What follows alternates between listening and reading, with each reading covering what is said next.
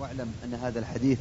لم يرد لم يرد به حصر الكبائر في الثلاث بل الكبائر كثيرة وهذه الثلاث من أكبر الكبائر المذكورة في الكتاب والسنة وضابطها ما قاله المحققون من العلماء كل ذنب ختمه الله بنار أو لعنة أو غضب أو عذاب زاد شيخ الإسلام ابن تيمية أو نفي الإيمان نعم هو وجب فيه حده في الدنيا نعم أو برئ منه الرسول عليه الصلاة والسلام نعم قلت ومن برئ منه رسول الله صلى الله عليه وسلم أو قال ليس منا من فعل كذا وكذا إيه، مثل حديث ليس من ضرب الخدود وشق الجيوب ودعا بدعوى الجاهلية نعم نعم كذلك ما رتب عليه حد أحسن عليه نعم ما رتب عليه حد في الدنيا كالسرقة وشرب الخمر نعم وعن ابن عباس رضي الله عنهما هي إلى سبعمائة أقرب إلى سبع غير أنه لا كبيرة مع الاستغفار ولا صغيرة مع الإصرار قال المصنف رحمه الله تعالى وعن ابن مسعود رضي الله عنه قال أكبر الكبائر الإشراك بالله والأمن من مكر الله والقنوط من رحمة الله واليأس من روح الله رواه عبد الرزاق ورواه ابن جرير بأسانيد صحاح عن ابن مسعود قوله أكبر الكبائر الإشراك بالله أي في ربوبيته أو عبادته وهذا بالإجماع قوله والقنوط من رحمة الله قال أبو السعدات هو أشد اليأس وفيه تنبيه على الجمع بين الرجاء والخوف هنا جعل أبو السعدات من في الجزر أشد أشد اليأس اليأس نهاية القنوط نعم قال وفيه تنبيه على الجمع بين الرجاء والخوف فإذا خاف فلا يقنط ولا ييأس بل يرجو رحمة الله وكان السلف يستحبون أن يقوي في الصحة الخوف وفي المرض الرجاء وهذه طريقة أبي سليمان الداراني وغيره يعني في حال الحياة يقوي جانب الخوف حتى يحمله على أداء الفرائض وترك المحارم وفي حال المرض يقوي جانب الرجاء حتى يموت على حسن الظن بالله نعم أحسن قال لو نعم.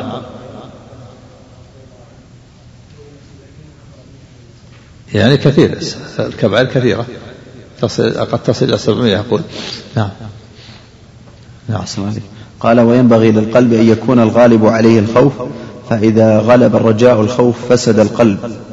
قال نعم. تعالى يعني حتى يعني يحمل على أداء الفرائض وترك المحارم نعم قال تعالى إن الذين يخشون ربهم بالغيب لهم مغفرة وأجر كبير وقال يخافون يوما تتقلب فيه القلوب والأبصار وقال والذين يؤتون ما اتوا وقلوبهم وجله انهم الى ربهم راجعون اولئك يسارعون في الخيرات وهم لها سابقون وقال امن هو قانت اناء الليل ساجدا وقائما يحذر الاخره ويرجو رحمه ربه وقدم الحذر وقدم الحذر على الرجاء في هذه الايه قال المصنف رحمه الله فيه مسائل الاولى تفسير ايه الاعراف نعم افعل مكر الله نعم الثانية تفسير آية الحجر ومن يقنط من رحمة ربه إلا الظالم نعم الثالثة شدة الوعيد في من أمن مكر الله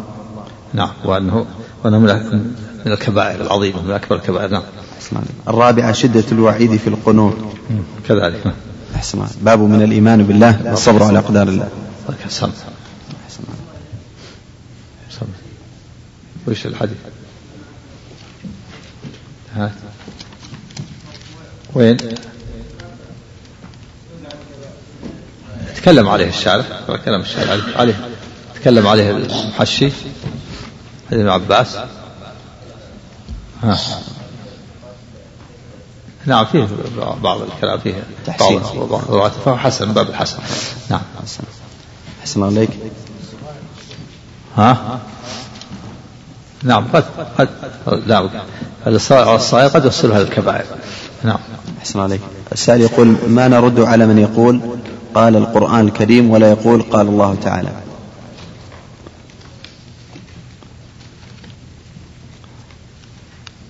آه،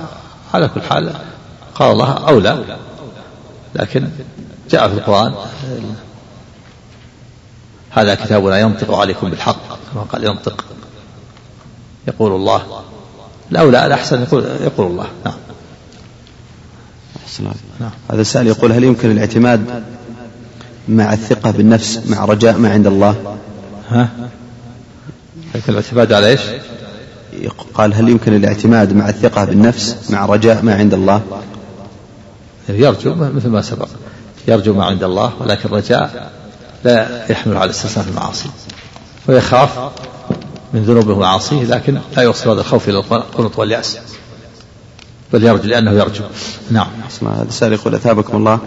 هل يا شيخي لابد أن يكون الخوف والرجاء في مستوى واحد أم لا من العلماء من قال آه، أنه يكونان كجناحي الطائر في حال الحياة على حد سواء يسأل الله لا يرجح أحدهم على الآخر ومن قال من العلماء قال يرجح جانب الخوف في حال الحياة يرجح جانب الخوف حتى يحمله على أداء الواجب وترك المحرمات وفي حال المرض عند مرض الموت يرجح جانب الرجاء حتى يحسن الظن بالله ومن العلماء قال يكون على حد سواء كجناح الطائر في حال الحياة نعم والقول بأنه يرجح جانب الخوف في حال الحياة وجانب الرجاح حسن نعم قال هذا سأل حسن عليك يقول كيف يدخل إبليس الجنة عندما وسوس لآدم وهو مطرود من رحمة الله الله أعلم كيف فيه ذكر العلماء كلام تراجع تسليم كثير وكلام العلماء عليه نعم يقول أحسن الله عليك هل ترشدون حفظكم الله إلى ما يقوي اليقين وحسن الثقة بالله نعم لا شك أنه ينبغي الإنسان يقوي رجاه بالله ويعلم أن دين الله منصور وأن هذا الدين باقي فلا يأس ولا يقنط ويعمل لهذا الدين يتعلم العلم ويطلب العلم ويعد العدة للأعداء ويقوي رجاءه بالله ويعلم أن العاقبة للمتقين وأن العاقبة للمؤمنين وأن الدين منصور وأن الكفر مخذولون وأن دين الله منصور لابد من هذا نعم سب أحسن عليك هذا السؤال يقول السؤال يقول فضيلة الشيخ السلام عليكم ورحمة الله وبركاته إني أحبك في الله ورحمة الله وبركاته أحبك الله يقول أحسن عليك سؤالي أن في بعض الأيام توضأت للفجر وبعد الصلاة عدت إلى البيت وقبل أن أقضي الراتبة وجدت بللا مع أني ما أحسست به في الصلاة فهل أعيد الصلاة مع العلم أن يتكلفوا في الاستنجاء ولا أتوضأ إلا بعد دخول الوقت وما هي الأسباب التي تطرد وساوس الشيطان والتكلف في الوضوء إذا كنت يغلب على ظنك أن هذا البلل أن هذا أنه مدي فلا بد من الاغتسال وإعادة الصلاة إذا كان هذا البلل مدي حدث بعد الصلاة فلا يضر نعم أحسن بسم الله الرحمن الرحيم الحمد لله رب العالمين صلى الله وسلم وبارك على نبينا محمد وعلى اله وصحبه اجمعين قال الشيخ محمد عبد الوهاب رحمه الله تعالى في كتاب التوحيد باب من الايمان بالله الصبر على اقدار الله وقول الله تعالى ومن يؤمن بالله يهد قلبه قال علقمه رحمه الله هو الرجل تصيبه المصيبه فيعلم انها من عند الله فيرضى ويسلم وفي صحيح مسلم عن ابي هريره رضي الله عنه ان رسول الله صلى الله عليه وسلم قال اثنتان في الناس هما بهم كفر الطعن في النسب والنياحه على الميت ولهما عن ابن مسعود رضي الله عنه مرفوعا ليس منا من ضرب الخدود وشق الجيوب ودعا بدعوى الجاهليه وعن انس رضي الله عنه ان رسول الله صلى الله عليه وسلم قال إن اذا اراد الله بعبده الخير عجل له العقوبه في الدنيا واذا اراد بعبده الشر امسك عنه بذنبه حتى حتى حتى يوفي به يوم حتى يوفي يوافي به يوافي حتى يوافي به يوم القيامه وقال النبي صلى الله عليه وسلم ان من عظم الجزاء عظم البلاء إن عظم الجزاء مع عظم مع عظم البلاء نعم، مع عظم البلاء وإن الله وإذا ابتلى الله قوم وإن الله تعالى إذا أحب قوما ابتلاهم نعم، وإن الله إذا تعالى إذا أحب قوما ابتلاهم فمن رضي فله الرضا ومن سخط فله السخط آه، حسنه الترمذي بسم الله الرحمن الرحيم الحمد لله والصلاة والسلام على رسول الله وعلى آله وصحبه أما بعد قال المؤلف رحمه الله تعالى الشيخ الإمام محمد بن الوهاب رحمه الله في كتاب التوحيد باب من الإيمان بالله الصبر على أقدار الله الله سبحانه وتعالى ابتلى الإنسان بالأوامر والنواهي والأقدار والمصائب التي تنزل به فيجب عليه الصبر يجب عليه أن يصبر على الأوامر والنواهي والأقدار أما الأوامر والنواهي فالشرع كلها في الأوامر والنواهي كلها جاءت في الأوامر والنواهي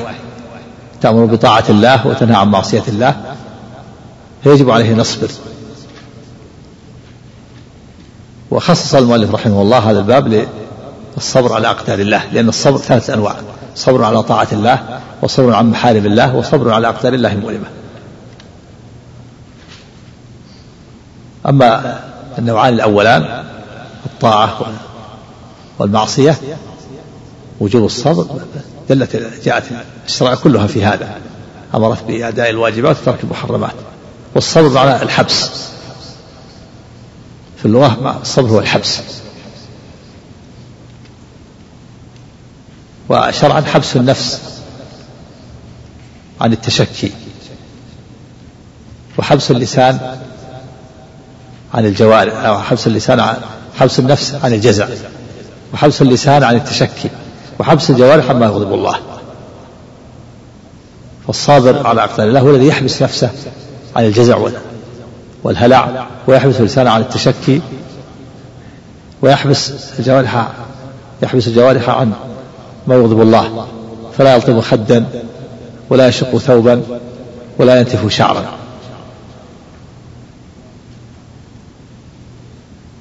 وهذه الترجمة تدل على أن المؤلف رحمه الله يعتقد معتقد أهل السنة والجماعة في مسمى الإيمان وأن الإيمان وأن الأعمال داخلة في مسمى الإيمان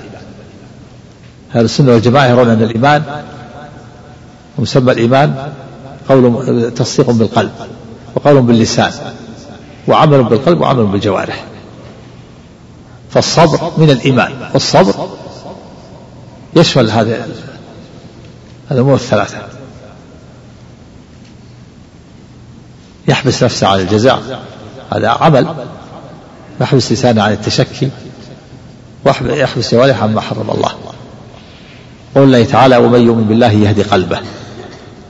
والله بكل شيء عليم هذه آية التغابن أولها ما أصاب مصيبة إلا بإذن الله ما أصاب مصيبة إلا بإذن الله ومن يؤمن بالله يهدي قلبه إذن الله المراد به هنا إذن الله الكوني القدري فإن الإذن نوعان إذن كوني قدري وإذن شرعي ما أصاب مسلم إلا بإذن الله يعني الكوني القدري ومثل قول الله تعالى عن السحرة وما هم بضارين به من أحد إلا بإذن الله إلا بإذن الله الكون القدري ويأتي الإذن فيكون شرعيا كقوله تعالى ما قطعتم من لينة أو تركتموها قائمة على أصولها فبإذن الله فبإذن الله الشرعي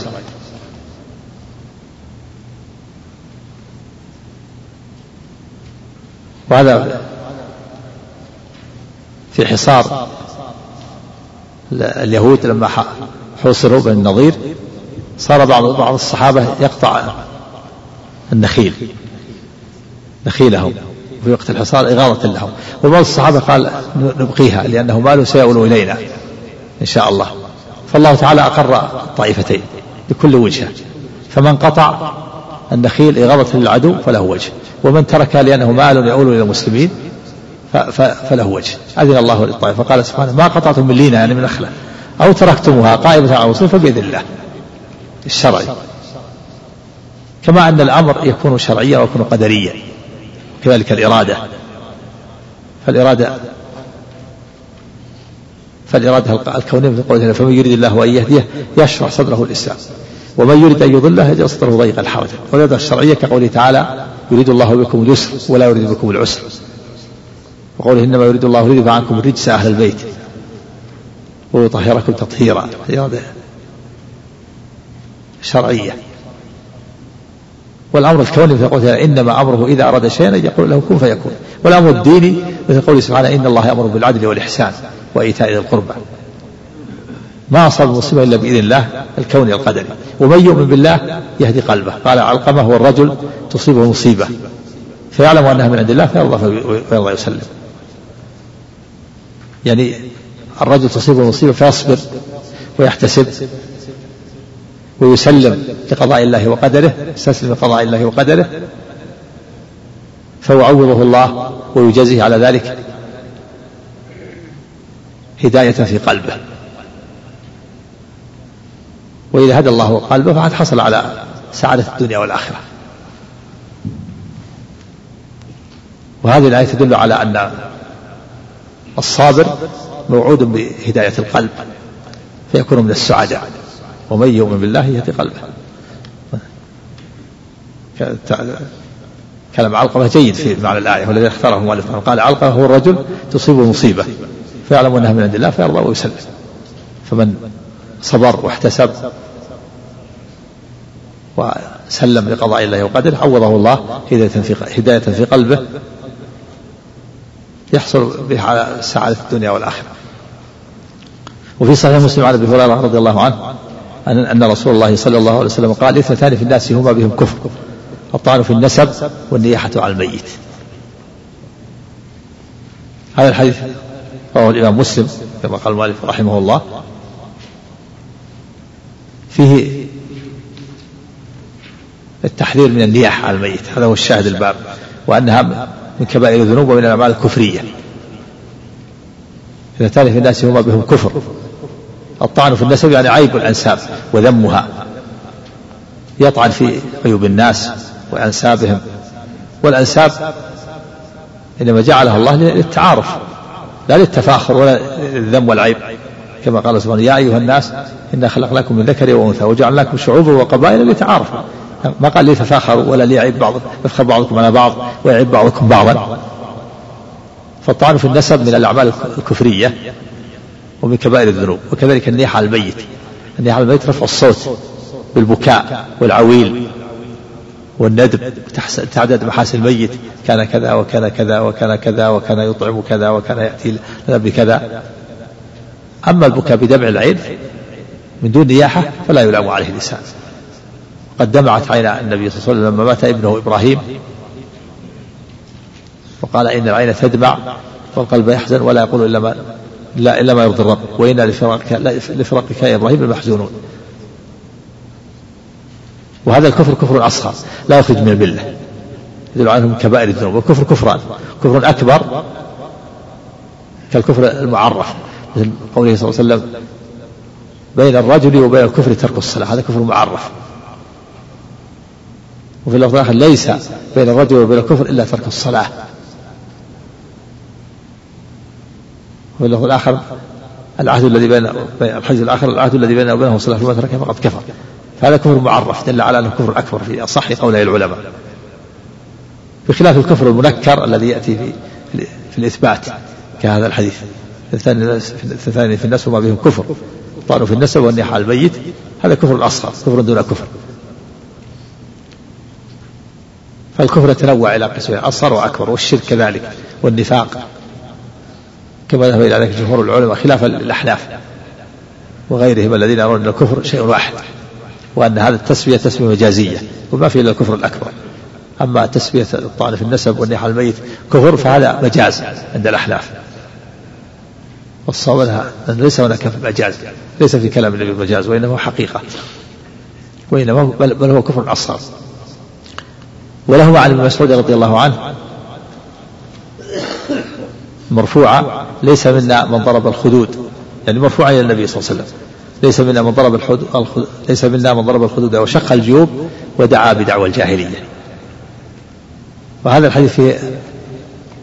فيه الوعيد الشديد على من فعل هذه الأمور الثلاثة واحدة منها وأنه من الكبائر وليس منا هذه من الكبائر كقوله عليه الصلاة والسلام في الحديث الآخر من حمل عليه السلاح فليس منا والقاعدة عند حقيقة من أهل العلم أن الكبيرة هي ما تعيد عليه بالنار أو اللعنة أو الغضب أو نفي عن صاحب الإيمان أو قال فيه النبي صلى الله عليه وسلم منا أو برئ منه النبي صلى الله عليه وسلم هذا يدل على من الكبائر ليس من من ضرب الخدود وشق الجيوب ودعا بدعوى الجاهلية لأن هذه الأمور تنافي الصبر على أقدار الله وهذا مناسبة للترجمة أن هذه الأفعال الثلاثة تنافي الصبر على أقدار الله يسمى من ضرب الخدود يعني تسخطا على قضاء الله وقادر عند المصيبة يلطم خده وشق الجيوب يشق جيب الجيبة الفتحة التي في الصدر وهذا يحصل عند البادية وغيرهم بلغ المصيبة شق الثوبة أو خرجت على قضاء الله وقدره ودعا بدعوى الجاهلية يدعو بالويل والثبور والعويل والصراخ ومن ذلك الندب تعداد محاسن الميت كل هذا من من النياحة ومن كبائر الذنوب وهذا فيه تحذير من هذه الأعمال وأنه لا يقول المسلم أن يفعلها وأنا من الكبائر التي تنقص الإيمان وتضعف الإيمان ليس منا من ضرب الخدود وشق الجيوب ودعا بدعوى الجاهلية وعن أنس رضي الله عنه أن النبي صلى الله عليه وسلم قال إذا أراد الله بعبده الخير عجل له العقوبة في الدنيا وإذا أراد بعبده الشر أمسك عنه بذنبه حتى يوافي به يوم القيامة وحيث رواه الترمذي وحسنه ورواه الحاكم وفي سند هو تكلم فيه حسنه السيوطي أيضا فهو حسن وفيه دليل على أن المصائب التي تنزل بالإنسان علامة على إرادة الخير على إرادة الله الخير للعبد وذلك أن المصائب تكفر السيئات يغفر الله بها عن العبد السيئات أما إذا لم يصب بشيء فإذا تبقى عليه سيئاته فيوفى به يوم القيامة فيكون متعرضا لعذاب الله ولا شك أن المصائب التي تحصل الإنسان في الدنيا يتحملها الإنسان وتكون أسهل عليه من أن تبقى عليه فيوافى بها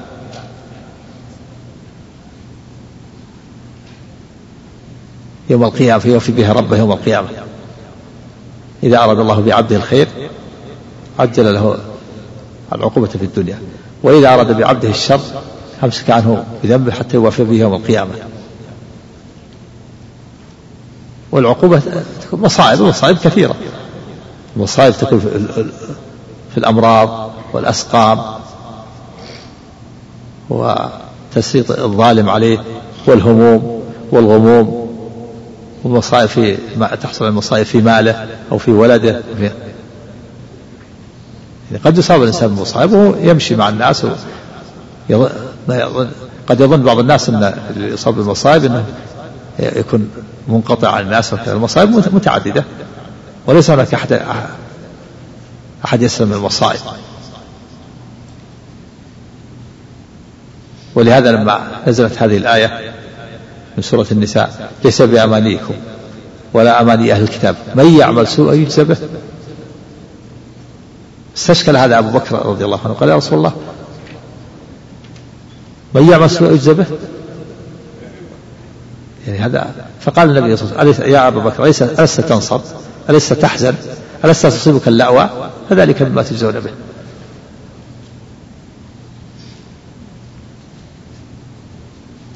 ومن يسلم ومن تصفو له الدنيا لا ما يكون عنده هموم ولا أكدار ولا أحزان لا تجد بل قد, قد لا تجد من تصفو له أيام معدودة لابد في مشاكل ما في أحد بعد مشاكل مصائب وهموم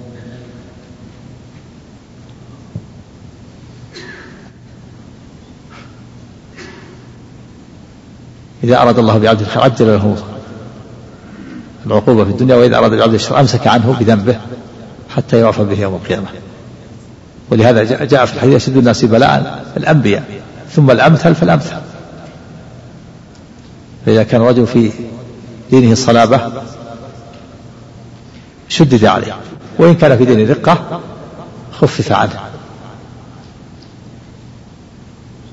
والنبي صلى الله عليه وسلم في مرض موته كان يعك كما يعك رجلان من أمته عليه الصلاة والسلام وهو أشرف الخلق ولا في مرض موته صب عليه من قرب ثم يغمى عليه وقد أصل الناس قل هم ينتظرون يا رسول الله ثم يغمى عليه ثم يصب عليه وهكذا عليه الصلاة والسلام وهو أشرف الخلق وجاء في الحديث أن أن أن الرجل قد يبلغ الدرجة العالية في الجنة بالمصائب فالمصائب تكفر بها السيئات وترفع بها الدرجات أيضا وقال صلى الله عليه وسلم إن عظم الجزاء مع عظم البلاء وإن الله تعالى إذا حب قوما ابتلاهم فمن رضي فله الرضا ومن سخط فله السخط رواه الترمذي أيضا وحسنه وهما حديثان ليس حديث واحد لكن لما رواهما الترمذي بسند واحد جعله مصنف متجاورين قال صلى الله عليه وسلم إن عظم الجزاء مع عظم البلاء يعني كلما عظم البلاء وزاد عظم الثواب والأجر إن عظم الجزاء مع عظم وإن الله تعالى إذا أحب قوما ابتلاهم ابتلاهم بالمصائب والنكبات فمن رضي فله الرضا ومن سخط فله السخط في إثبات المحبة لله عز وجل والسخط كما يقول بجلال الله وعظمته ومن صفات الأفعال خلافا للأشاعرة الذين أنكروا المحبة والرضا والسخط إن الله تعالى إذا أحب قوما صفة المحبة قال تعالى يحبهم ويحبونه فمن رضي فله الرضا إثبات صفة الرضا ومن سخط فله السخط قال تعالى غضب الله عليهم رضي الله عنهم ورضوا عنه أن سخط الله عليهم فهذه الصفات كلها ثابتة لله في القرآن والسنة المحبة والرضا والغضب والسخط والرضا بالمصيبة والصبر واجب على المصائب يجب على الإنسان أن يصبر يجب عليه أن يصبر بمعنى أنه يحبس نفسه عن الجزع ويحبس لسانه عن التشكي ويحبس جوارحه عما يغضبها عما يغضبها هذا واجب ليس هو أن يتسخر قضاء الله وقدره وأما الرضا كونه يرضى بالمصيبة فهذا ليس بواجب بل هو مستحب في صح قول العلماء قال بعض العلماء إنه واجب ذهب إلى هذا ابن عقيل وجماعة وذهب آخرون إلى أنه مستحب ذهب إلى هذا شيخ الإسلام ابن تيمية رحمه الله فهو مستحب وفيه الأجر والثواب من الله لكن ليس بواجب ولا يرضى بالمصيبة الواجب الصبر يجب على الإنسان يصبر وليس له يجزع ولا أن يتسخط وهناك درجة أعلى من الرضا وهي الشكر شكر الله على المصيبة يعتبرها نعمة فتكون المحنة في حقه منحة المحن في حق أولياء الله تكون منحا تكون يعني تكون نعم تنقلب المصائب والمحن في حق الأولياء الخلص من عباد الله تكون منحا يشكرون الله عليها حيث قدرها عليهم فكفر بها سيئاتهم ورفع بها درجاتهم وهذا لا يقوى عليه إلا عباد الله الخلص فيكون الناس على طبقات أربع تجاه المصائب الطبقة الأولى طبقة الجازعين الساخطين الذين يسخطون يجزعون فلا يصبرون عدم عدم الصابرين طيب هؤلاء الذين لا يصبرون على المصائب هؤلاء آثمون لا يجوز للإنسان أن يسخط يتسخط على الله يغضب إذا كان نفسه يعني يكون في نفسه الجزع والهلع ولا يحبس نفسه عن الجزع ويتشكى بلسانه ويعمل بجوارح ما يغضب الله هذا آثم مرتكب الكبيرة كونه يلطم الخد ويشق الجيب يتكلم يقول أنا أنا لماذا أصبت الناس كلهم ما أصيبوا إلا أنا أنا وش حصل لي ما يفعل بعض الناس نسأل الله العافية هذا هذا جزاء هذا لا يجوز للإنسان بل يجب عليه أن يصبر ويسلم لقضاء الله وقدره ويعلم أن ربه حكيم وأنه ما قدر إلا الحكمة قد يكون خيرا لك بل الخير فيما اختاره الله الطبقة الثانية الصابرون الذين يصبرون على المصائب ولكنهم لا يرضون لا يرضون بها الطبقة الثالثة الذين يصبرون ويرضون الطبقة الرابعة الشاكرون يصبرون على المصائب ثم يرضون ثم يشكرون الله عليها يعتبرونها نعمة المصائب حيث كفرت بها سيئاتهم ورفعت بها درجاتهم وهذا لا يقدر عليه إلا إلا من إلا الموفقون كما قال الله وما يلقاها إلا الذين صبروا وما يلقاها إلا ذو الحظ عظيم والموفق من وفقه الله فنسأل الله أن يجعلنا وإياكم من الموفقين الصابرين المحتسبين الرضين الشاكرين نعم بسم الله الحمد لله والصلاة والسلام على رسول الله وعلى آله وصحبه ومن والاه قال الشيخ عبد الرحمن بن حسن رحمه الله تعالى قال المصنف رحمه الله تعالى باب من الايمان بالله الصبر على اقدار الله قال الامام احمد رحمه الله ذكر الله الصبر في تسعين في تسعين موضعا من كتابه نعم الصبر منزلة الصبر من الإيمان كمنزلة الرأس من الجسد كما قالها خليفة الراشد علي بن أبي طالب رضي الله عنه منزلة الإيمان الصبر من الإيمان كمنزلة الرأس من الجسد إذا قطع الرأس ماذا تكون الجسد لا قيمة للجسد فكذلك إذا زال الصبر من الإيمان زال الإيمان لابد من الصبر كما قال عمر وجدنا خير عيشنا بالصبر نعم قال وفي الحديث الصحيح الصبر ضياء رواه أحمد ومسلم نعم ضياء والصلاة والصدقة والصلاة إيه، الصبر ضياء والصدقة نور نور الصدقة نور نعم الصلاة نور والصبر ضياء والصدقة برهان كما في رواه الإمام مسلم في صحيحه فالصلاة نور نور النور ليس فيه حرارة والصبر ضياء فيه حرارة مثل حرارة الشمس يحتاج إلى تحمل ولكن مثل نور القمر ما في حرارة نور بدون حرارة والضياء نور معه حرارة يحتاج إلى تحمل وصبر الصبر ضياء قال قال الصبر قال انه ضياء والصلاة نور والصدقة برهان يعني دليل دليل على الإيمان على إيمان صاحبه نعم قال وللبخاري ومسلم مرفوعا ما أعطي أحد عطاء خيرا وأوسع من الصبر قال عمر رضي الله عنه وجدنا خير عيشنا بالصبر رواه البخاري وقال علي رضي الله عنه إن الصبر من الإيمان بمنزلة الرأس من الجسد ثم رفع صوته فقال ألا إنه لا إيمان لمن لا صبر له واشتقاقه من صبر إذا حبس ومنع حبس أحسن إيه، ومن قوله قتل فلان صبرا وهو محبوس يعني لا يستطيع الدفاع صبر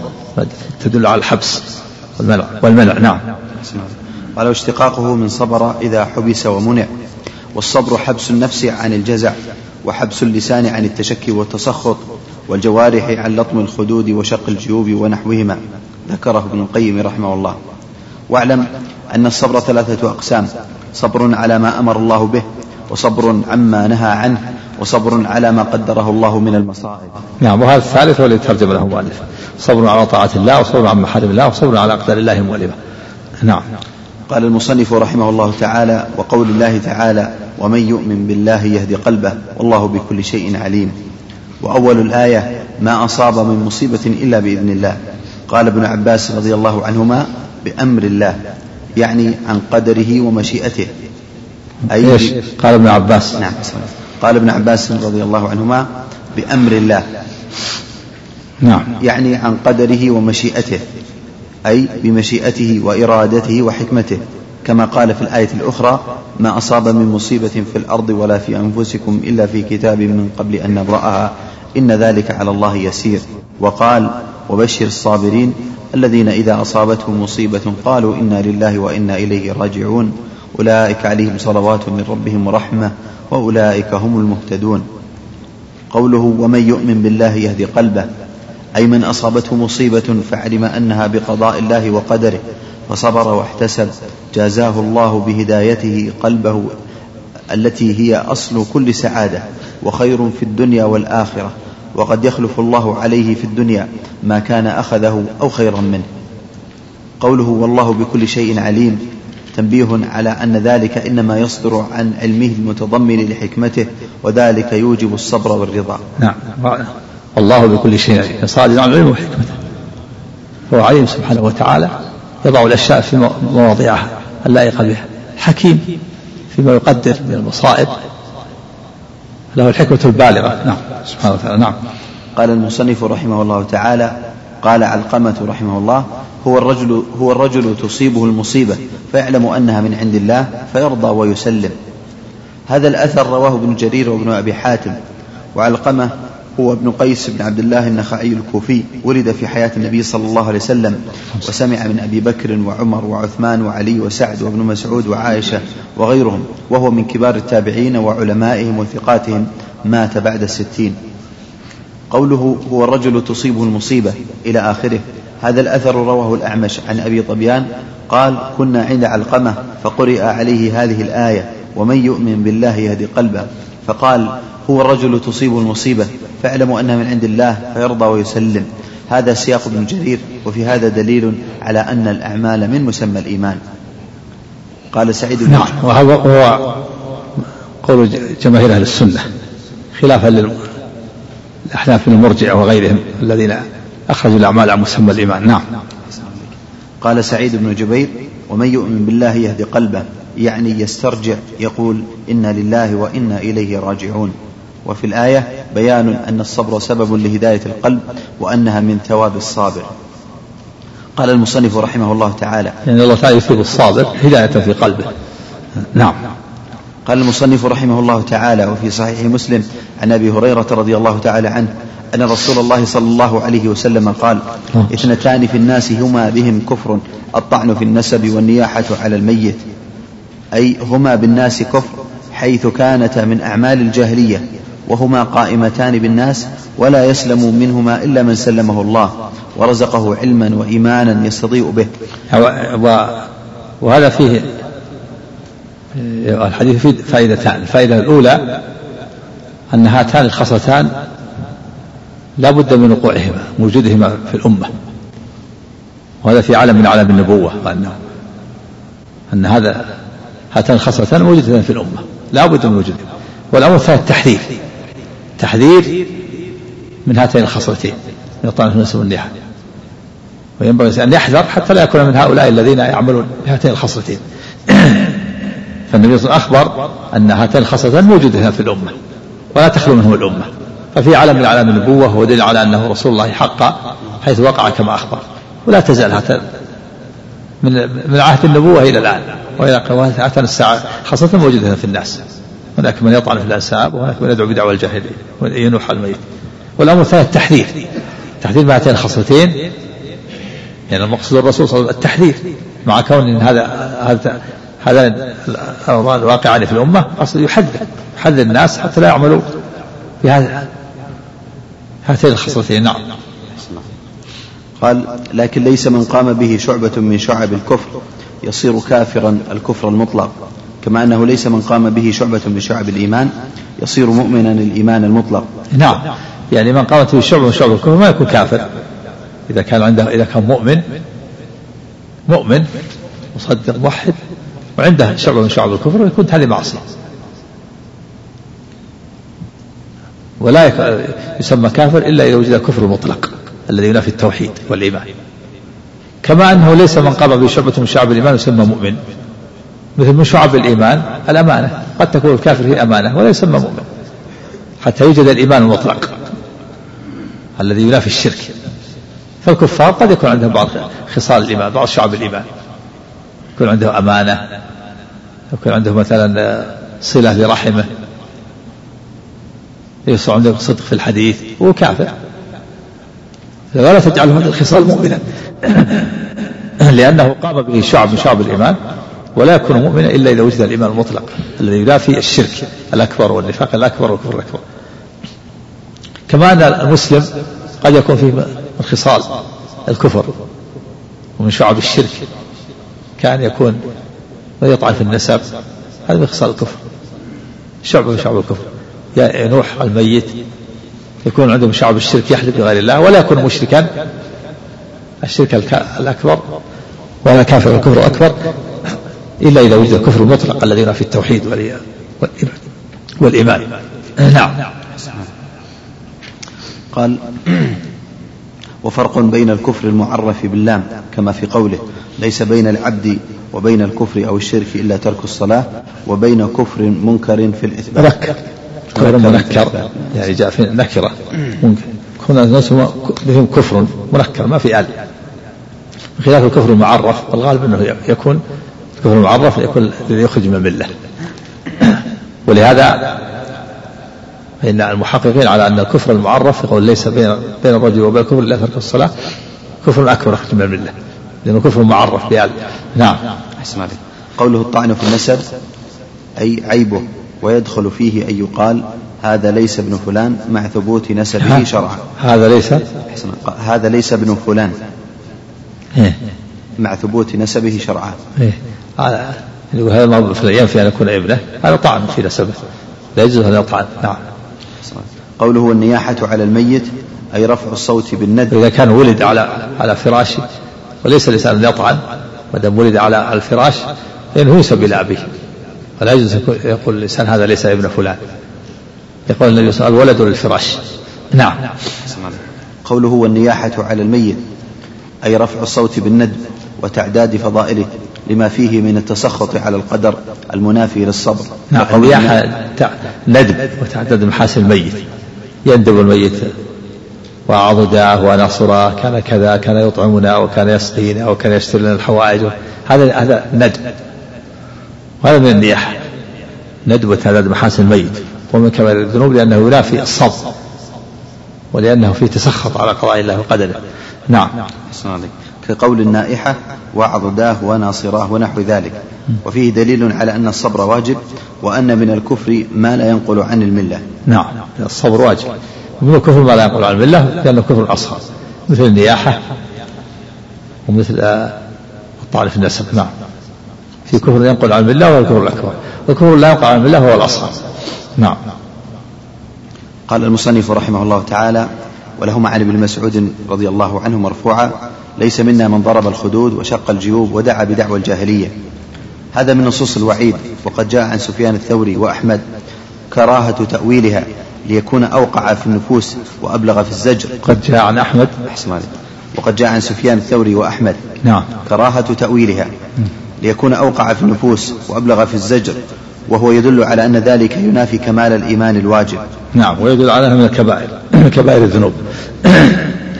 السلف لا يفسرونها حتى تكون أبلغ في الزجر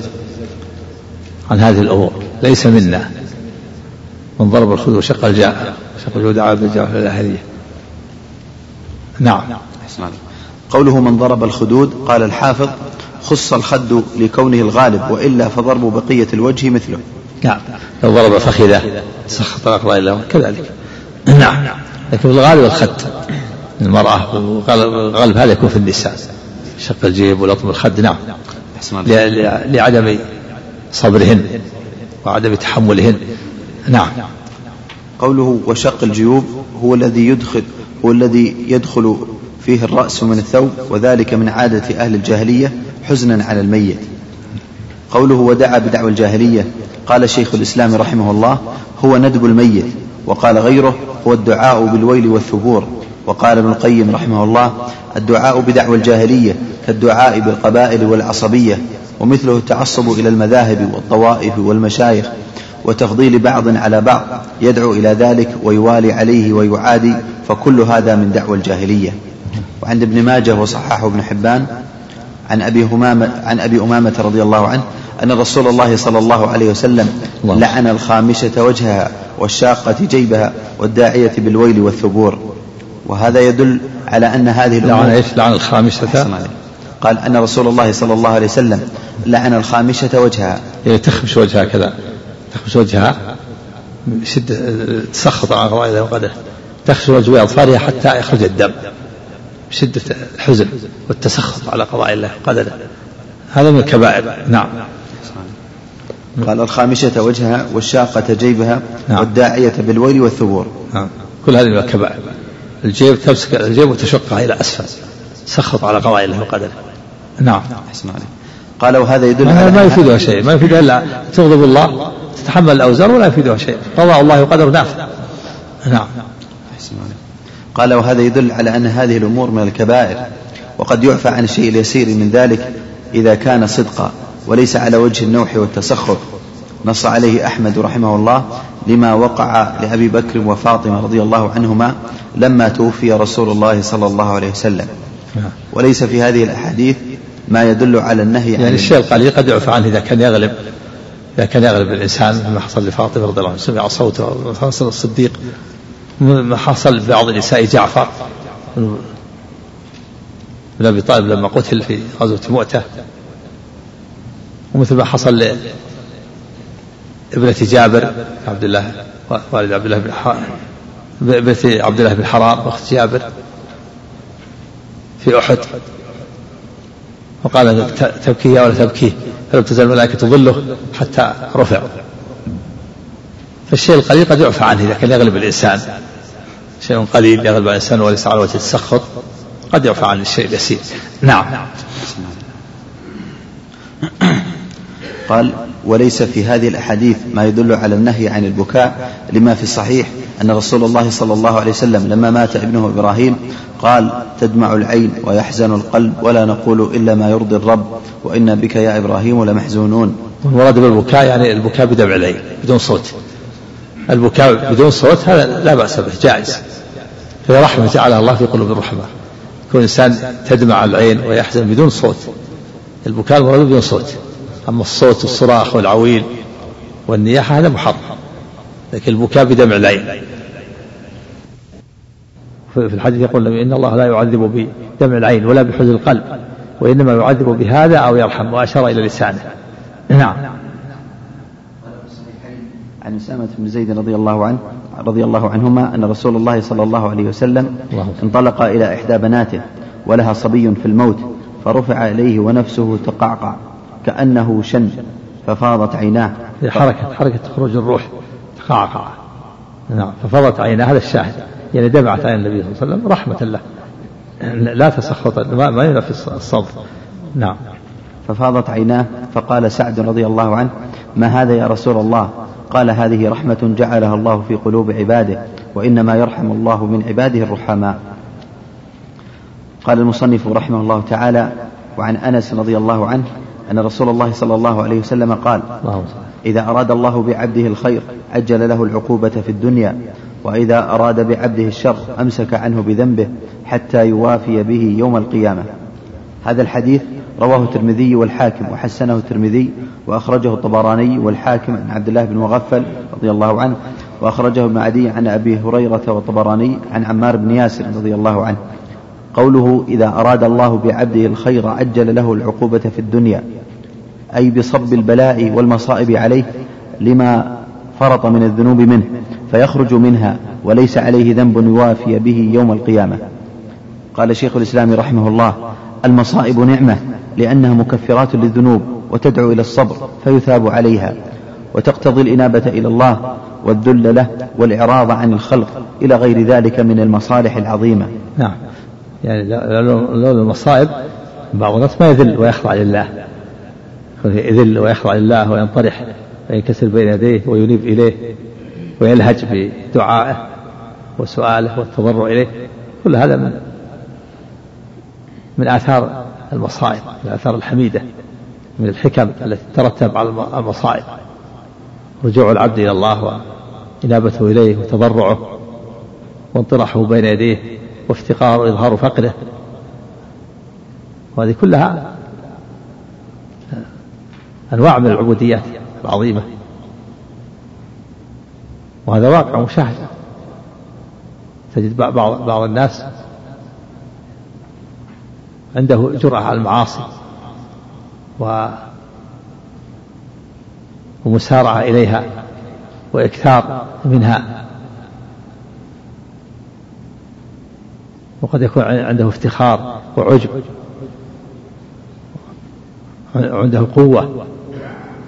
فيها وقد يكون سببا لغيره وقد يكون مؤذيا أيضا للصالحين بكثرة جرائمه ومعاصيه و... وإذاعه ثم يصاب بالمصيبة فهذه المصيبة تقعده فقد يكون معوق من المعوقين فتتغير حاله ويقبل على الله ويذل ويخضع وينكسر بين يديه ويتوب إلى الله وتكون هذه المصيبة سببا في سبب خير له فيكون ملازم الصلاة ملازم للعبادة ملازم للمسجد تاركا لأعماله السيئة والخبيثة السابقة فهذا صار خيرا له نعم قال فنفس البلاء يكفر الله به الخطايا وهذا من أعظم النعم فالمصائب رحمة ونعمة في حق عموم الخلق فنفس ايش فنفس البلاء أحسن عليك قال فنفس البلاء يكفر الله به الخطايا وهذا من أعظم النعم نعم فالمصائب رحمة ونعمة في حق عموم الخلق نعم فهي نفس المصيبة كفر الله الخطايا وإذا صبر واحتسب وجد أثيب ثواب الآخر الصبر ثواب الصبر وإذا رضي رضي أثيب بثواب آخر وإذا شكر أثيب بثواب آخر نعم إن تسخط كفرت خطاياه من جهة وأثم من جهة يأثم نعم يأثم وقد قد يكون الإثم هذا يقابل أو, أو يزيد على على ما حصل حسب ما حصل له نعم, نعم. أحسن عليك فنفس نفس البلاء قال فنفس البلاء يكفر الله به الخطايا نعم. وهذا من أعظم النعم نعم فالمصائب رحمة ونعمة في حق عموم الخلق إلا أن يدخل إلا أن يدخل صاحبها بسببها في أعظم مما كان قبل ذلك فتكون شرا عليه من جهة ما أصابه في دينه فإن من الناس نعم إذا أصيب إذا تسخط وارتكب كبائر وارتكب جرائم قد يقع في الكفر تكون هذا والعياذ بالله تكون مضرة عليه بعض الناس إذا وقعت المصيبة ارتكب كبيرة سخط قضاء فيكون له حكم مرتكب الكبير بعضهم يقع في الكفر والعياذ بالله نسأل الله السلامة والعافية نعم فالبلاء ايش؟ نعم أحسن عليك قال فالمصائب رحمة ونعمة في حق عموم الخلق إلا أن يدخل صاحبها بسببها في أعظم مما كان قبل ذلك نعم في أعظم فتكون شرا عليه من جهة ما أصابه في دينه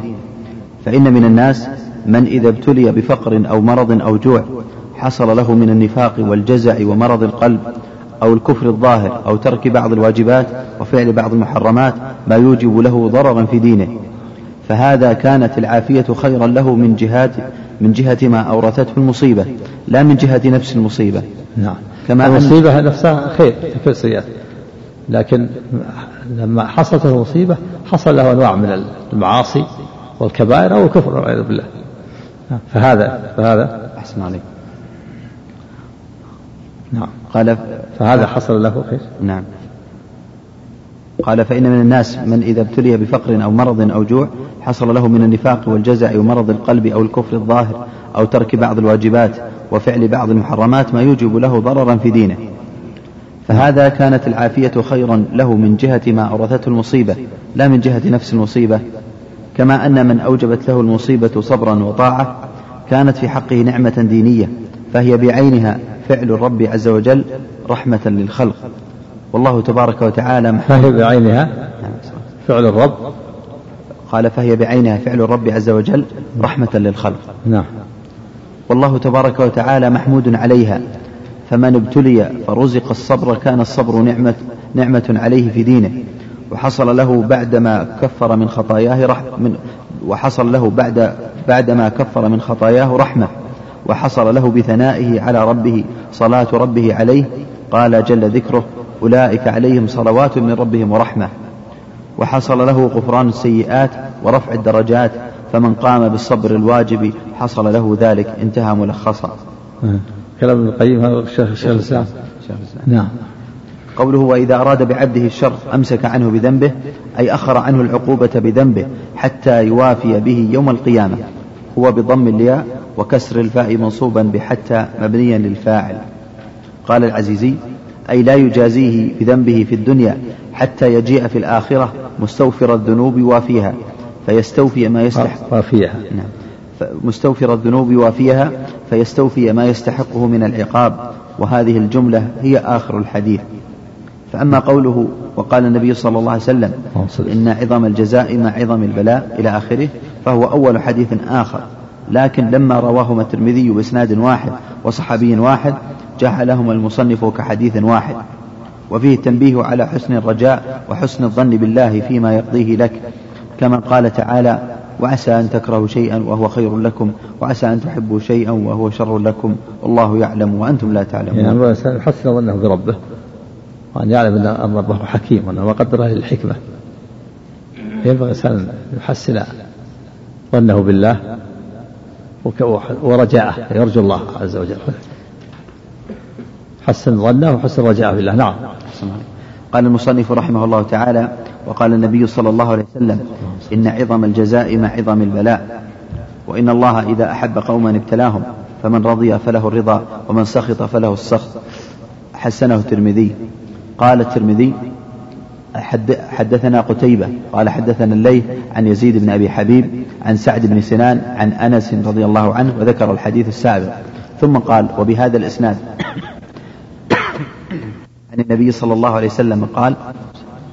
إن عظم الجزاء الحديث ثم قال وهذا حديث حسن غريب من هذا الوجه ورواه ابن ماجه ورواه الإمام أحمد عن محمود بن لبيد رفعه إذا أحب الله قوما ابتلاهم فمن صبر فله الصبر ومن جزع, ومن جزع فله الجزع قال المنذري رواته ثقات قوله إن عظم الجزاء بكسر العين وفتح الضاء فيهما ويجوز ضمها مع سكون الضاء أي من كان ابتلاؤه أعظم إيش؟ إن عظم ويجوز ضمها نعم. إن عظم الجزاء يجوز إن عظم الجزاء مع عظم البلاء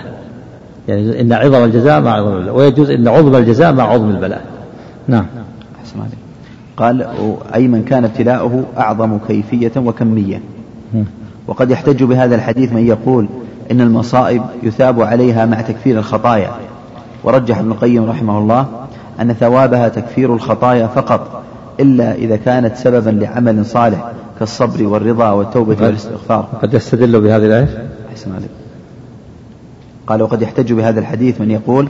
إن المصائب يثاب عليها مع تكفير الخطايا نعم ورجح ابن القيم أن ثوابها تكفير الخطايا فقط إلا إذا كانت سببا لعمل صالح كالصبر والرضا والتوبة والاستغفار فإنه حينئذ يثاب على ما تولد منه وعلى هذا يقال في معنى الحديث إن عظم الجزاء مع عظم البلاء إذا صبر واحتسب قوله وإن الله إذا أحب قوما ابتلاهم ولهذا ورد في حديث سعد سئل النبي صلى الله عليه وسلم أي الناس أشد بلاء قال الأنبياء ثم الأمثل فالأمثل يبتلى الرجل على حسب دينه فإن كان في دينه صلابة اشتد بلاؤه وإن كان في دينه رقة ابتلي على قدر دينه فما يبرح البلاء بالعبد حتى يتركه يمشي على الأرض وما عليه خطيئة رواه الدارمي وابن ماجه والترمذي وصححه وهذا الحديث ونحوه من أدلة التوحيد فإذا عرف العبد أن الأنبياء والأولياء يصيبهم البلاء في أنفسهم الذي هو في الحقيقة رحمة ولا يدفعه عنهم إلا الله عرف أنهم لا يملكون لأنفسهم نفعا ولا دفعا فلأن لا يملكونه لغيرهم أولى وأحرى فيحرم قصدهم والرغبة إليهم في قضاء فيحرم قصدهم والرغبة إليهم في قضاء حاجة أو تفريج كربة إيش إيش فيحرم وش اللي قبل فيحرم الجملة اللي قبلها فيحرم قصدهم إيه، الجملة اللي قبلها إيش قال أحسن عليك و الذي هو في الحقيقة رحمة ولا يدفع عنهم إلا الله عرف أنهم لا يملكون لأنفسهم نفعا ولا دفعا فلأن لا يملكونه لغيرهم أولى وأحرى نعم يعني فيأ... الأنبياء نعم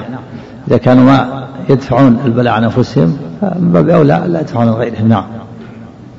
قال فيحرم قصدهم والرغبة إليهم في قضاء حاجة أو تفريج كربة من نعم، يحرم قصد الأنبياء في تفريج الكربة لأنهم ليسوا آلهة وإنما هو أنبياء مكرمون يطاعون ويتبعون ويحبون لكن لا يجوز قصدهم في العبادة والرغبة إليهم والرهبة منهم هذه من خصائص الله هذا العبودية خاصة بالله نعم إذا كان الأنبياء يصابون بالمصائب ولا يستطيعون الدفع عن أنفسهم فضلا عن الدفع عن غيرهم دل على أنه يحرم قصدهم بالعبادة وأن العبادة لا يستحق إلا الله الكامل في ذاته وصفاته وأفعاله والذي بيده النفع والضر ومن الذي ليس بيده نفع ولا ضر ولا يملك يدفع الضر عن نفسه ولا عن غيره هذا لا يصح للعبادة والأنبياء لا يدفعون عن أنفسهم ولا عن غيرهم فلا يصح للعبادة إن كان أنبياء مكرمون عند الله يطاعون ويحبون ويتبعون ويصدقون ويطاعون في الأوامر والنواهي ويتعبد الله بما شرعوه من عند الله لكن لا لا يعبدون فالعبادة حق الله نعم الله قال وفي وقوع الابتلاء بالأنبياء والصالحين من الأسرار والحكم والمصالح في العاقبة ما لا يحصى الله أكبر قوله فمن رضي له الرضا أي من الله تعالى والرضا قد وصف الله به نفسه في مواضع من كتابه فمن رضي بالمصيبة فله الرضا من الله ومن سخط سخط قضاء الله وقدره حل عليه السخط من الله نعوذ بالله نعم في إثبات الرضا والسخط والصان الله والمحبة ثلاث أوصاف محبة ورضا وسخط نعم أحسن عليك قال والرضا قد وصف الله به نفسه في مواضع من كتابه كقوله جزاؤهم عند ربهم جنات عدن تجري من تحتها الأنهار خالدين فيها أبدا رضي الله عنهم ورضوا عنه ومذهب السلف وأتباعهم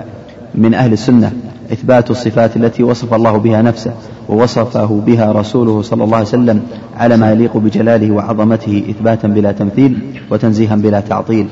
فإذا رضي الله تعالى عنه حصل له كل خير وسلم من كل شر والرضا هو أن هو أن يسلم العبد أمره إلى الله ويحسن الظن به ويرغب في ثوابه هو أن يسلم الأمر يسلم يسلم العبد قال والرضا هو أن يسلم العبد أمره إلى الله نعم ويحسن الظن به هذا الرضا يسلم العبد أمره إلى الله ويحسن الظن به نعم أحسن ويحسن الظن به ويرغب في ثوابه وقد يجد لذلك راحة وانبساطا محبة لله وثقة به آه. كما قال ابن مسعود رضي الله عنه إن الله بقسطه وعدله جعل الروح والفرح في اليقين والرضا وجعل الهم والحزن في الشك والسخط آه. قوله يعني يستسلم لقضاء الله ويرضى ويسلم نعم أحسن عليك قوله ومن سخط هو بكسر الخاء قاله السعدات السخط الكراهية للشيء وعدم الرضا به أي من سخط على الله فيما دبره فله السخط من الله وكفى بذلك عقوبة وقد يستدل به على وجوب الرضا وهو اختيار ابن عقيل واختار القاضي عدم الوجوب ورجحه شيخ الإسلام ابن القيم قال شيخ الإسلام رحمه الله ولم يجيء الأمر به كما جاء الأمر بالصبر وإنما جاء الثناء على أصحابه قال شيخ الإسلام نعم قال شيخ الإسلام رحمه الله ولم يجيء الأمر به كما جاء الأمر بالصبر وإنما جاء الثناء على أصحابه قال وأما ما يروى من لم يصبر على بلائي ولم يرضى بقضائي فليتخذ ربا سواي فهذا إسرائيلي لم يصح عن النبي صلى الله عليه وسلم نعم من إسرائيليات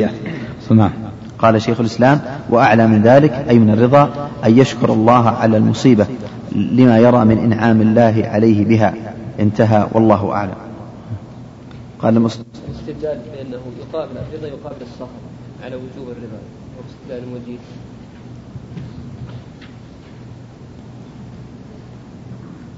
من رضي فله الرضا ومن سخط فله السخط حرم يقابله الرضا لا شك ولا نعم هذا هذا من أدلة من يقول الوجوب نعم قال المصنف رحمه الله في مسائل الأولى تفسير آية التغابن نعم ومن بالله يهدي قلبه نعم الثانية أن هذا من الإيمان بالله نعم الصبر يعني الصبر على من الإيمان بالله فدل على دخول الأعمال في مسمى الإيمان خلاف المرجئة نعم الثالثة الطعن في النسب نعم. وأنه من الكبائر المنافي للصبر من الكبائر نعم الرابعة شدة الوعيد في من ضرب الخدود وشق الجيوب ودعا بدعوى الجاهلية نعم وأنها تنافي الإيمان لأنها تنافي الصبر على أقدار الله نعم الخامسة كمال الإيمان نعم الخامسة علامة إرادة الله بعبده الخير نعم عجل له العقوبة نعم السادسة إرادة الله به الشر أن يمسك عنه بذنبه نعم السابعة علامة حب الله للعبد الابتلاء نعم الثامنة تحريم السخط نعم, نعم. التاسعة ثواب الرضا بالبلاء ثواب الرضا بإيش؟ ثواب الرضا بالبلاء بالبلاء نعم. ايش؟ ثوب نعم الرضا نعم. ثوب الرضا للبلاء من رضي فله الرضا نعم نعم سم نعم. أحسن الله على الإنسان يدفع قدر بقدر يدفع قدر بقدر لما قيل لعمر تفر من قدر الله لما ذهب بجيش أيوة. أقبل على الشام يقطعون عمر واسع وعزم على الرجوع قال له أبو عبيدة يا عمر تفر من قدر الله قال لو قالك لو قالها يا أبو عبيدة افر من قدر الله إلى قدر الله ادفع قدر بقدر يقول العلماء ادفع قدر المعصية بقدر الطاعة وادفع قدر المصيبة مصيبة المرض بالعلاج قدر العلاج الله قدر هذا وهذا كله مقدر وأنت ما تخرج عن القدر وقعت في المعصية مقدر لكن ادفع هذا القدر بقدر الطاعة والتوبة وقعت في المصيبة وقعت عليك مصيبة ادفع ادفع وهي قدر بقدر ادفعها بما يخففها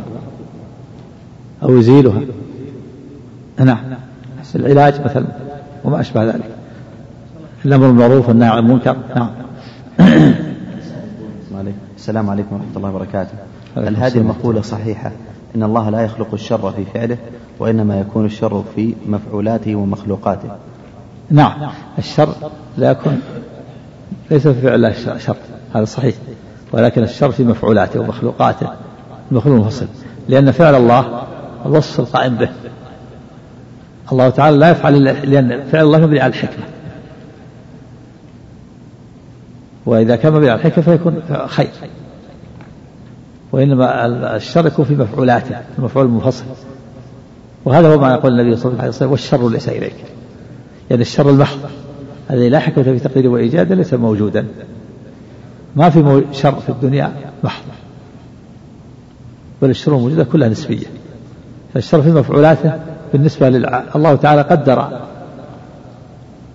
المعصية على العبد قدر الكفر على العبد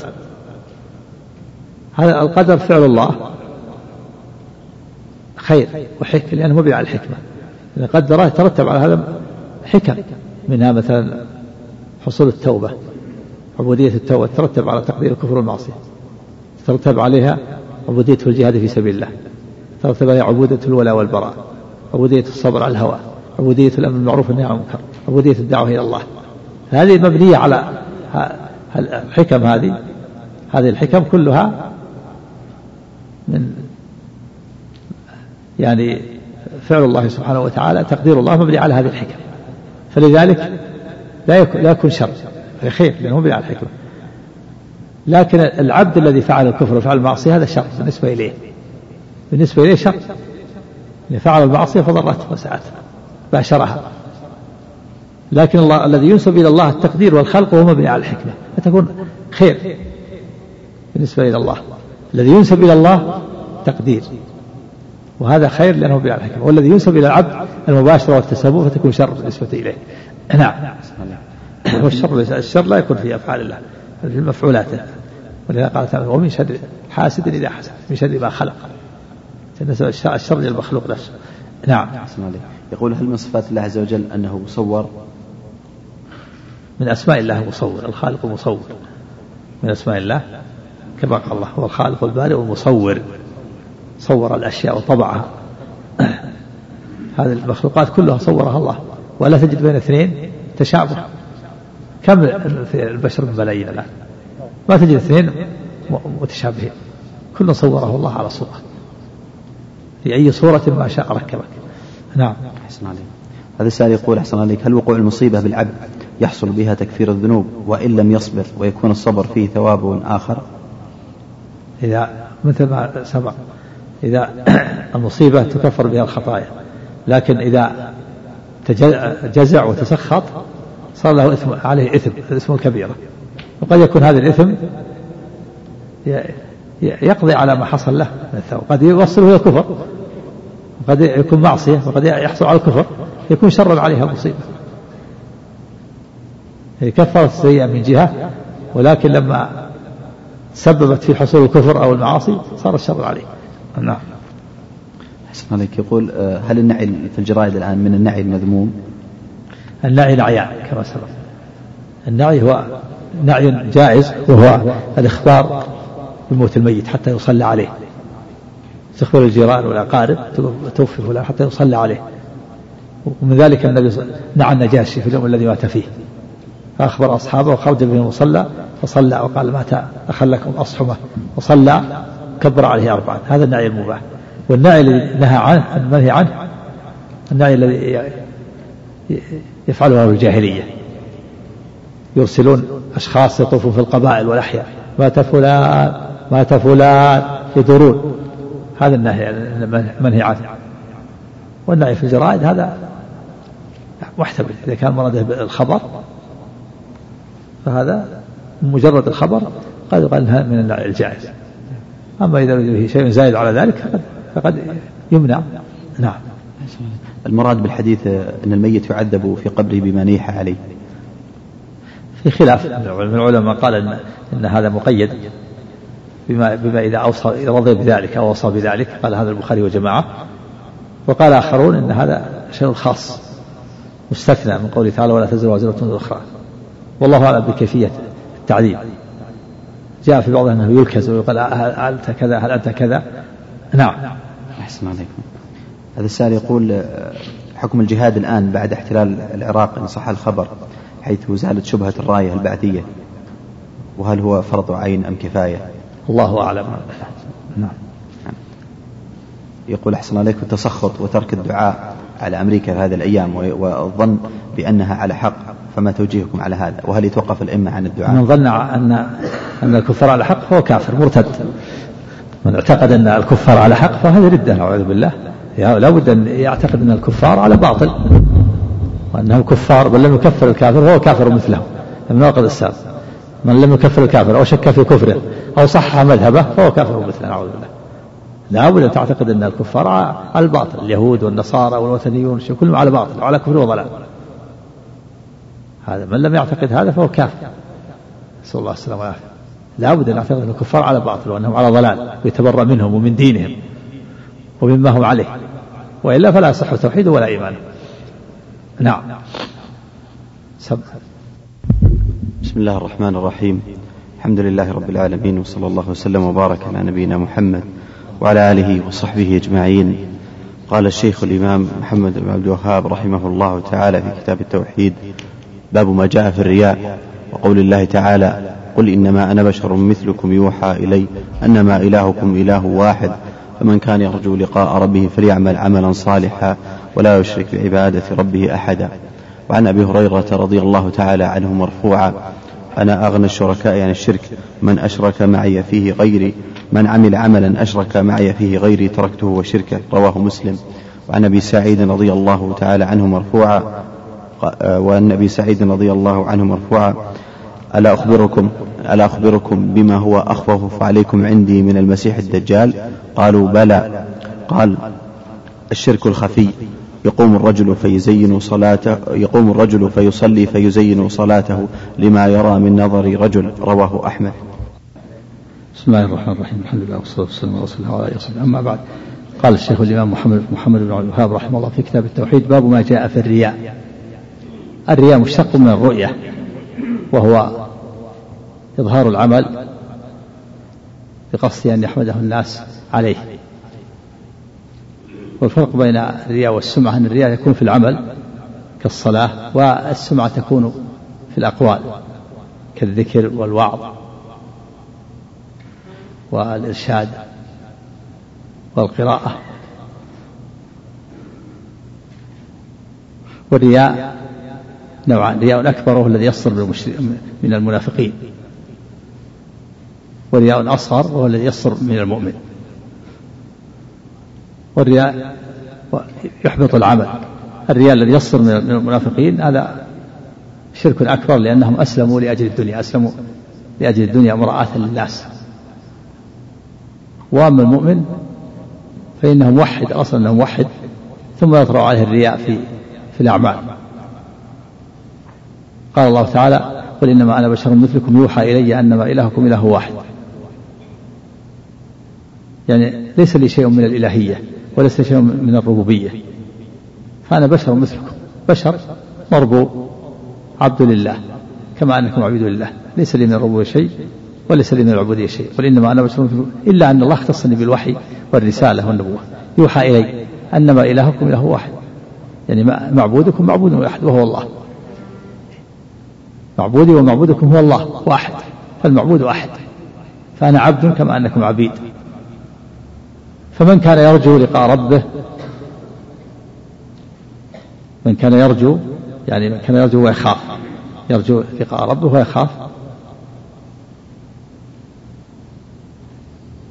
يرجو لقاء الله ويؤمل من الله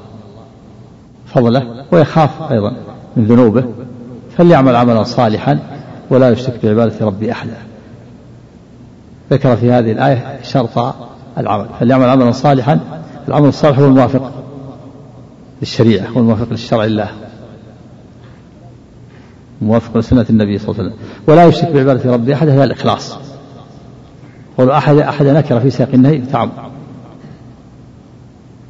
ذكر الله في هذه الآية ركن العمل الأول أن يكون موافقا لشرع الله والركن الثاني أن يكون خالصا لله وعن ابي هريره رضي الله عنه ان النبي صلى الله ان النبي صلى الله عليه وسلم قال قال الله تعالى انا اغنى الشرك عن الشرك من عمل عملا اشرك معي فيه غير تركته شركه هذا الحديث حديث قدسي هذا الحديث القدسي منسوب الى الله عز وجل وهو من كلام الله لفظا ومعنى تكلم الله بلفظا ومعنى مثل القران الا ان كلام الله يتفاضل والله افضل من بعض والقران له مزيه على غيره القران يتعبد به في الصلاة والحديث القدسي لا يتعبد لا يتعبد به يقرأ في الصلاة والحديث القدسي لا يقرأ في الصلاة والقرآن يتعبد بتلاوته والحديث القدسي لا يتعبد بتلاوته والقرآن كلام لا يمسه إلا المتوضئ والحديث القدسي يمسه غير المتوضئ فهو إن كان من كلام الله لفظا ومعنى إلا أنه اختلف له أحكام تختلف عن أحكام القرآن قال الله تعالى أنا أغنى أنا أغنى عن الشرك من عمل عملا أشرك معي فيه غيري تركته شركه في دليل على أن الله تعالى لا يقبل إلا العمل الخالص وأن من أشرك بالله فإن فإن عمله حابط وهذا إذا كان إذا كان الرياء من أصل العمل فهو حابط أما إذا كان العمل لله ثم طرأ عليه الرياء فإن كان خاطرا ودفعا فلا يضره وإن استرسل واستمر فقيل يجازى بنيته الأولى وقيل إنه لما استرسل واستمر أبطل العمل فهو على خطر وإذا خلط العمل شيء لغير الله مثل الجهاد الجهاد إذا كان رياء فهو حابط كما في الحديث سئل النبي حديث الأعرابي سأل النبي الرجل يقاتل رياء والرجل يقاتل يرى مكانه والرجل يقاتل يذكر أي ذلك في سبيل الله قال من قال من قاتل لتكون كلمة الله هي العليا فهو في سبيل الله وإذا جاهد لإعلاء كلمة الله وأراد مع ذلك الحصول على الغنيمة أو أجرة الخدمة أو أو أو, أو ما أشبه ذلك فالصواب أنه ينقص أجره ولا يبطل مرة في البخاري باب من إذا قصد المجاهد المغنم هل ينقص أجره الصواب أنه ينقص أجره إذا قصد مع مع علي كلمة الله شيئا يأخذ شيئا من الغنيمة أو يأخذ أجرة الخدمة مثل ما استأجر آه، بعض الصحابة يعلى بن أمية استأجر خادما في الغزو فإذا قصد مع علي كلمة الله أجرة الغزو أو شيء من المغنم فإنه ينقص أجره على الصحيح ولا يبطل حديث الثالث حديث أبي سعيد رضي الله عنه مرفوعة أن النبي صلى الله عليه وسلم قال لا أخبركم ما هو اخف عليكم عندي من المسيح الدجال قالوا بلى يا رسول الله قال قال الشرك الخفي يقوم الرجل فيصلي فيزين صلاته لما يرى من نظر الرجل رواه الإمام أحمد الشرك الخفي هو الشرك الأصغر وهو الرياء سمي الشرك الخفيا لأنه يقوم بالقلوب وفي دليل على أن أن فتنة المسيح الدجال فتنة عظيمة يخاف منها وقد جاء في الحديث أن في صحيح مسلم ما بين خلق آدم وقيام الساعة أمر أو خلق أو أمر أعظم من الدجال هذا يدل على أن فتنة عظيمة تخاف على الناس ومع ذلك فإن الرياء يخاف على الصالحين أكثر من فتنة المسيح الدجال قال النبي ألا أخبركم ما هو أخف عليكم عندي من المسيح الدجال قالوا بلى قال الشرك الخفي دل على أن الرياء يخاف على الصالحين أكثر من فتنة الدجال وإذا كان الرياء يخاف على الصالحين مع قوة إيمانهم وعلمهم و وعملهم فإن غيرهم غير الصالحين يخاف على الشرك الأكبر والأصغر جميعا إذا كان الصالحون يخاف عليهم الشرك الأصغر مع قوة إيمانهم وعلمهم فغير الصالحين يخاف عليهم الشرك الأكبر والأصغر الواجب على المسلم الحذر من الشرك الأكبر والأصغر والبحث والتنقيب عن عن وسائل الشرك حتى يجتنبها ويبتعد عنها حتى لا يقع في الشرك نعم الحمد لله وصلى الله وسلم وبارك على نبي الله وعلى اله وصحبه اجمعين قال الشيخ عبد الرحمن بن حسن رحمه الله تعالى في فتح المجيد شرح كتاب التوحيد قال المصنف رحمه الله تعالى باب ما جاء في الرياء أي من النهي والتحذير قال الحافظ هو مشتق من الرؤية والمراد به إظهار العبادة لقصد رؤية الناس لها فيحمدون صاحبها والفرق بينه وبين السمعة ان الرياء لما يرى من العمل كالصلاة والسمعة لما يسمع كالقراءة والوعظ والذكر ويدخل في ذلك التحدث بما عمله قال المصنف رحمه الله تعالى وقول الله تعالى قل إنما أنا بشر مثلكم يوحى إلي أنما إلهكم إله واحد فمن كان يرجو لقاء ربه فليعمل عملا صالحا ولا يشرك بعبادة ربه أحدا قوله قل إنما أنا بشر مثلكم يوحى إلي أنما إلهكم إله واحد أي ليس لي من الربوبية ولا من الإلهية شيء بل ذلك كله لله وحده لا شريك له أوحاه إلي فمن كان يرجو لقاء ربه أي يخافه فليعمل عملا صالحا ولا يشرك بعبادة ربه أحدا قوله كيف نعم. نعم نعم كيف فسر هنا معنى الرجاء لعله من كان يرجو ويخاف ويخاف أي يخاف عندك أي ويخاف لعل أي أيوة ويخاف يعني لعل أي أيوة ويخاف ما في نسخة يعني يرجو ويخاف يجمع بين الأمرين فمن كان يرجو أي ويخاف أي ويخافه يعني فمن كان يرجو ويخاف فليعمل عملا صالحا ويحتمل أن يخاف لأن لأن الرجاء يستجب الخوف لأن الرجاء يستجب الخوف نعم لابد من الأمرين رجاء وخوف نعم سؤالك جاء في تفسير مالك لا ترجون لله وقال قال تخافون تأتي على الخوف المراد المراد لابد من جمع بين الامرين الرجاء والخوف المؤمن يسير الله في يسير الى الله في في جناحيه الرجاء والخوف في جناح الطائر ويحتمل فسر بالخوف ولو فسرت بالخوف لا بد من الرجاء أيضا مع الخوف لا بد من أمرين كان يرجو لقاء ربه ويخاف نعم أحسن عليك قوله أحد نكرة في سياق النهي تعم وهذا العموم يتناول الأنبياء والملائكة والصالحين والأولياء أو غيرهم نعم يعني لا يشرك أحدا سواء كان نبي أو ملك أو غيره نعم قال شيخ الإسلام رحمه الله أما اللقاء فقد فسره طائفة من السلف والخلف بما يتضمن المعاين وقالوا لقاء الله يتضمن رؤيته سبحانه وتعالى يوم القيامة وذكر الأدلة على ذلك قال ابن القيم رحمه الله في الآية أي كما أنه إله واحد لا إله سواه فكذلك ينبغي أن تكون فكذلك ينبغي أن تكون العبادة له وحده لا شريك له فكما تفرد بالإلهية يجب أن يفرد أي, أي كما أنه الإله أحسن عليك آه، قال أي كما أنه إله واحد لا إله سواه نعم فكذلك ينبغي أن تكون العبادة له وحده لا شريك له فكما تفرد بالإلهية يجب أن يفرد بالعبودية فالعمل الصالح هو الخالص من الرياء المقيد بالسنة انتهى كلام القيم نعم اسمع عليك نعم. قوله فكما تفرد بالإلهية يجب أن نعم. يفرد بالعبودية نعم ما هي بمعنى واحد الإلهية والعبودية أصلا كان قصد بالربوبية الإلهية بالربوبية الأولى كما تفرد بالربوبية يجب أن بالعبودية الإلهية تشمل الأمرين نعم قال وفي الآية دليل على أن أصل الدين الذي بعث الله به رسوله صلى الله عليه وسلم والمرسلين قبله هو إفراد الله تعالى بأنواع العبادة كما قال تعالى وما أرسلنا من قبلك من رسول إلا نوحي إليه أنه لا إله إلا أنا فاعبدون والمخالف لهذا الأصل من هذه الأمة أقسام إما طاغوت ينازع الله في ربوبيته نعم. وإلهيته والمخالف والمخالف إيش والمخالف لهذا الأصل من هذه الأمة أقسام إما طاغوت ينازع الله في ربوبيته وإلهيته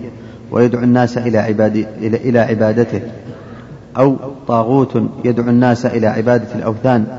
أو مشرك يدعو, أو مشرك يدعو غير الله ويتقرب إليه بأنواع العبادة أو بعضها أو شاك في التوحيد أهو أقرب حق أم يجوز أن يجعل أم يجوز أن يجعل لله شريك في عبادته أو جاهل يعتقد أن الشرك دين يقرب إلى الله تعالى وهذا هو الغالب على أكثر العوام لجهلهم وتقليدهم وتقليدهم من قبلهم لما اشتدت غربة الدين ونسي العلم بدين المرسلين قال المصنف رحمه الله تعالى وعن ابي هريره رضي الله تعالى عنه مرفوعا قال الله تعالى انا اغنى الشركاء عن الشرك من عمل عملا اشرك معي فيه غيري تركته وشركه رواه مسلم قوله من عمل عملا اشرك معي فيه غيري اي من قصد بعمله غيري من المخلوقين تركته وشركه ولابن ماجه فأنا بريء فأنا منه بريء وهو للذي أشرك قال الطيبي الضمير المنصوب في قوله تركته يجوز أن يرجع إلى العمل قال ابن رجب رحمه الله و... قال الطيبي أحسن عليك قال الطيبي الضمير المنصوب يفتح لأسفل ولا المراوح فيها كيف الأسفل نعم قال الطيبي أحسن عليك قال الطيبي الضمير المنصوب في قوله تركته يجوز أن يرجع إلى العمل إن تركت العمل نعم قال ابن رجب رحمه الله واعلم أن العمل لغير الله أقسام فتارة يكون رياء محضا كحال المنافقين كما قال تعالى واعلم واعلم قال واعلم أن العمل لغير الله أقسام قال من؟ قال ابن رجب رحمه الله نعم واعلم أن العمل لغير الله أقسام نعم فتارة يكون رياء محضا كحال المنافقين كما قال تعالى وإذا قاموا إلى الصلاة قاموا كسالى يراءون الناس ولا يذكرون الله إلا قليلا لأنهم أسلموا رياء المنافقين أسلموا رياء دخلوا في الإسلام رياء رياءهم رياء أكبر بشكل أكبر نعم وهذا الرياء المحض لا يكاد يصدر من مؤمن في فرض الصلاة في فرض الصلاة والصيام وقد يصدر في الصدقة الواجبة أو الحج وغيرهما من الأعمال الظاهرة أو التي يتعدى نفعها فإن الإخلاص فيها عزيز وهذا العمل لا يشك مسلم أنه حابط وأن صاحبه يستحق المقت من الله والعقوبة وتارة يكون العمل لله ويشاركه الرياء فإن شاركه من أصله فالنصوص الصحيحة تدل على العقوبة إيش الأول أحسن عليك من الأول أحسن عليك الأول إيه؟ قال وهذا الرياء المحض نعم. لا يكاد يصدر من مؤمن في فرض الصلاة والصيام نعم. وقد يصدر في الصدقة الواجبة أو الحج وغيرهما من الأعمال الظاهرة نعم. أو التي يتعدى نفعها فإن الإخلاص فيها عزيز نعم. وهذا العمل لا يشك مسلم أنه حافظ وأن صاحبه يستحق المقت من الله والعقوبة الرياء المحض نعم قال وتارة يكون العمل لله ويشاركه الرياء فإن شاركه من أصله فالنصوص الصحيحة تدل على بطلانه وذكر أحاديث تدل على ذلك منها هذا الحديث وحديث شداد بن أوس مرفوعة من حديث أبي هريرة من عمل عمل أشرك كما في غير تركته وشركه نعم قال وحديث شداد بن أوس رضي الله عنه مرفوعة من صلى يرائي فقد أشرك ومن نعم. صام يرائي فقد أشرك ومن تصدق يرائي فقد أشرك وإن الله عز وجل يقول أنا خير قسيم لمن أشرك بي فمن أشرك بي شيئا فإن فمن أشرك بي شيئا فإن جدة عمله وقليله وكثيره لشريكه الذي أشرك به أنا عنه غني رواه جدة أحمد. عمله وقليله وكثيره عندي جسده ها؟ فإن جسده وعمله وقليله وكثيره لشريكه لا جدة عمل نعم نعم فإن جدة عمله إيش؟ نعم قال فإن جدة عمله وقليله وكثيره وقليله نعم أحسنت قال فإن جدة عمله فإن جدة عمله وقليله وكثيره لشريكه الذي أشرك به أنا عنه غني رواه أحمد وذكر أحاديث في المعنى ثم قال فإن خالط نية الجهاد مثلا نية نية غير غير الرياء نعم. مثل أخذ أجرة للخدمة أو أخذ شيء من الغنيمة أو التجارة نقص بذلك أجر جهادهم ولم يبطل بالكلية قال ابن نعم. رجب نعم. وقال الإمام أحمد التاجر والمستأجر والمكاري أجرهم على قدر ما يخلص من نياتهم في غزواتهم ولا يكونون مثل من جاهد بنفسه وماله لا يخلط به غيره نعم وقال مثل غيره من العباد مثل المؤذن والإمام إذا احتسب ولم يأخذ مرتب هذا أفضل وإن أخذ مرتب نقص أجره نعم أحسن عليك وقال أيضا فمن يأخذ جعلا على الجهاد إذا لم يخرج لأجل الدراهم فلا بأس كأنه خرج لدينه فإن أعطي شيئا أخذه نعم وكمثال العبادات كذلك الإمامة والصلاة والمأذنة عبادة والجهاد عبادة إذا تطوع لله ولم يأخذ شيئا هذا أفضل وإن أخذ مرتب مجاهد وأخذ مرتب من الدولة أو مؤذن وأخذ مرتب من بيت المال نقص أجره أو محتسب يأمر بالمعروف عن المنكر